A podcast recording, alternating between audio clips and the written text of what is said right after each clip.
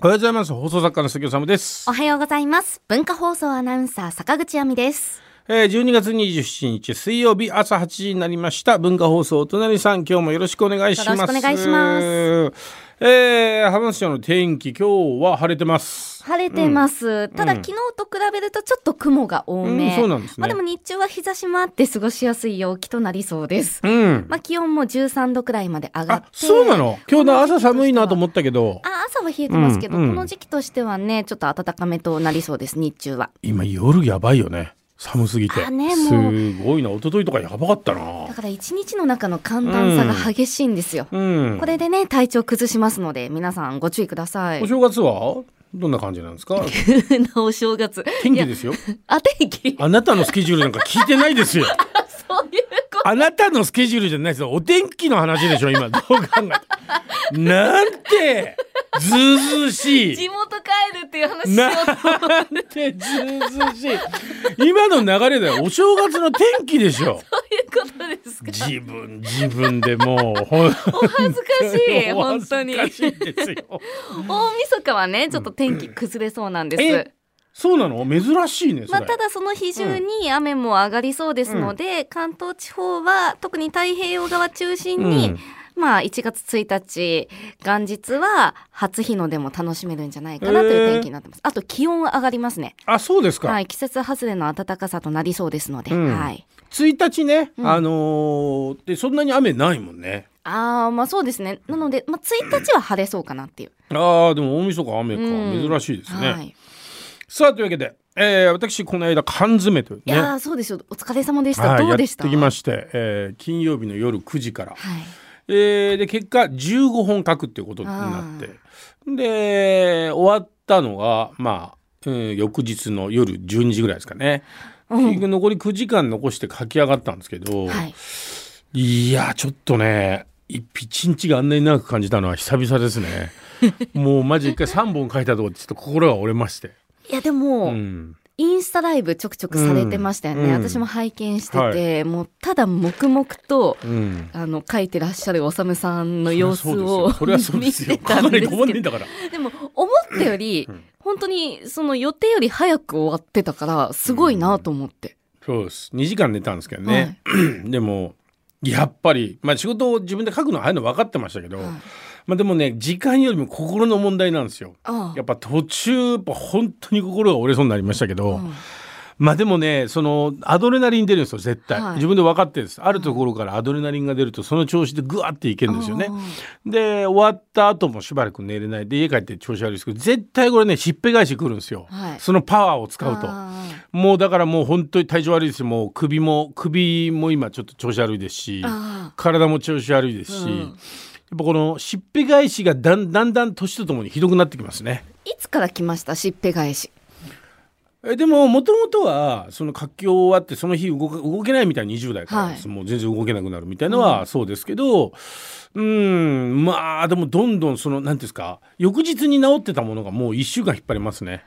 あじゃあもう筋肉痛と同じような感じですか？つうんまあ、でも筋肉痛もそうですしちょっとこう咳も出たりとか風邪っぽくなったりとか、うん。全てにおいてやられます。ああそうですか。だからあんま使っちゃいけないです。このひぎひぎは。ひぎなんですこれ。いやだって2時間しか寝てないんでしょ？寝てないのはねどうでもいいんですよ。別に寝てないというか あのパワーをアドレナリンってすごいですよ多分。あアドレナリンってねあんま出しちゃいけないですね きっと、出しすぎるとね、うん、でもある程度書いてくると乗ってね出てくるんですよね、あーすごいうん、なわかるんですよ自分で。であのカタカタっていう音聞こえてましたけど、インスタライブでも、うん。すっごいスピードだなと思って、すっごいスピードです僕うん。びっくりしましものすごい速いですよ。うん。だって原稿用紙6枚でしょ、はい。1個の2400文字あるんですよ、はい。それをだから1時間かけずに書いていくんで、たうわー、うん。だからあのコメントとかでね、うん。皆さんが「頑張れ」とかって言ってましたけど、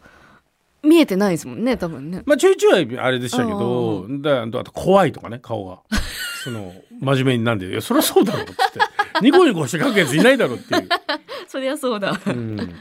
いやもう本当にお疲れ様でした。よかったですご無事で。で翌日ですよ、はい。えー翌日僕楽しみにしてたことがあって日曜日。でそれはクリスマスイブに、家族でご飯を食べながら m 1を見るっていうね、うん、楽しみにしてて、はい、今回ヤーレンズとダンビラムーチョというね、はい、この2組がお隣さんのゲストだったじゃないですか。水曜日にね。そう。でしかもヤーレンズに限って言うと僕が冗談手帳ってフジテレビでも随分前から、はい、お笑い第7世代がブレイクする前から彼ら出ててデビュー2年目って言ってたよね、まあ尖ってたんですよで尖っててなんか本当おぎやはぎみたいな初期のおぎやはぎみたいなスタイルをね、うん、わざとやってるって感じだったんですけどそこからどんどん時間が経ってどんどんベタになってって、うん、分かりやすくなってってで去年あったら本当に全部牙抜かれたみたいな感じになってて だけども m 1目指してますって言ってなるといいねなんて話してたから、うん、なんかだからヤーレンズが始まる前、もう一組だけ名前を挙げるのもよくないなと思ったけどツイッターに「願う」って書いちゃったんですけど、でもね今回なんか全体的に爆発力が会場の問題もあったのか分かんないけど、はい、なんかね爆発までちょっと時間かかったんですよね。だからヤーレンズが出てきてなんか得点がわって高くて松本さんがずっと笑ってられるって言った時、はい、よしってね思って、はい、でもやっぱ見てるとおそらく令和ロマンが最初面白くて、うん、だから多分これ僕も思うことなんですけど、はい、えー、モグライダー去年のかな、トップで本当だったらあれ多分ねベスト3入ってもおかしくないんですよ。だから最初の人が損をするから、うん、だから松本さんが途中で令和ロマンよりは、えー、って考えたっていうことで、ね、みんな多分あの時に意外と審査員の方もはっと思ったんじゃないかなっていうところがあって、はいはいうん、だから令和ロマンで多分あの一言があって僕は令和ロマンラストのまず3組に入らないと優勝できないじゃないですか、はい、に入ったと思うんですけど、うん、っていう見方もしながらでもそのダンビラムーチョがもう、まあ、ヤーレンズは相当できる人になってましたけど、うん、ダンビラムーチョもあの時ももちろん芸歴は長いけどまだ結構ねキャラクターもラジオほとんど出た出たことがないとかっつってね。そう今年の9月にね、うん、まだ3か月前ですよ言えば出ていただいて。その時も相当悩んでましたもんね。悩んでてふわふわしてて、うん、でネタも面白いんですけどっていうとこですけどやっぱ芸人さんすごいねああやって1個ネタ見つけると、すんごいスピードもすごいしさすがに芸歴のすごさっていうねものすごいだからそこが嬉しかったですね。やっぱ人ってこんなに成長するんだってやり続けてるとね、はい。はい、それがとても嬉しかったなと思いましたね、うん、なんかいいですね。この番組で出会えたからより感情移入もするし、うん。他人じゃないですからね。いやそうですよ、うん、おさむさんがダンビラムーチョさんいらっしゃった時に、うん、エモさが大事だ、ね、コンビのね。はい、コンビのエモさっていうのをアドバイスされてて、まあその時あの野球あるあるとかやってくださってたんですけど、まあそれも面白いからなんかそういうのを突き詰めていけばいいと思うよってアドバイスされてて、まあそのお二人の関係性っていうのすごくいいなっていうのは伝わってきましたよねあと、ね、なんかすごい本当にこう手をギュッと握りながら進んでる感じがしましたね、はい、うん、よかったです、はい。でそのコンビといえばね、今日発表になってましたお笑いコンビハリセンボンがね、うん、えー、年内で吉本を円満退社し、えー、フリーになるっていうね、はい、うんあのーはるちゃんはね春菜ちゃんはエージェント契約だったんですけど、はるかちゃんは、えーと、普通の契約だったんですけど、うん、だからあのびっくりしましたね。コンビ2人揃ってで次行く事務所、はい、えー、社長がね山本君山本君っつってもいいか山本君っつってあのベッキーのずっとマネージャーをやった人で、うん、で、えー、その僕は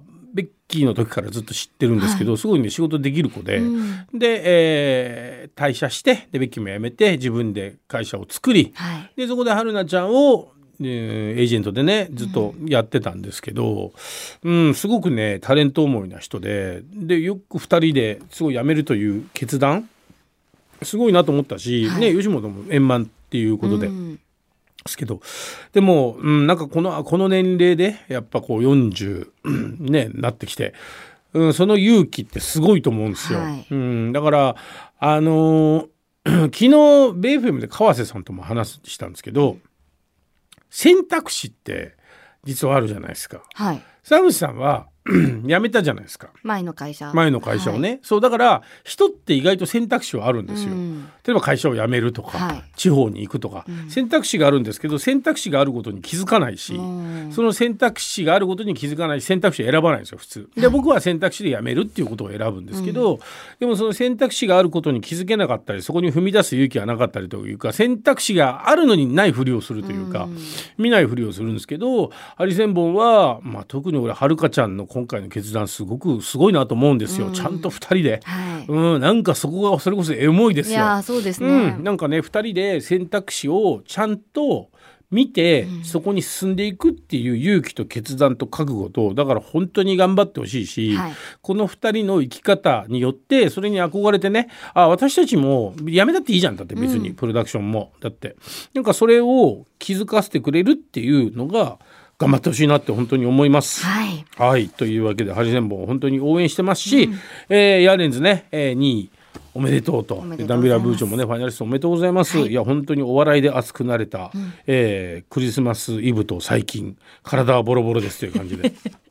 おさむさんもお疲れ様でした、はい、ありがとうございます。さあ水曜日にかかる曲私選曲してますが、えー、ユーミンのね曲をいろんな方とリミックスコラボみたいにしてる感じでそこに僕が大好きな曲が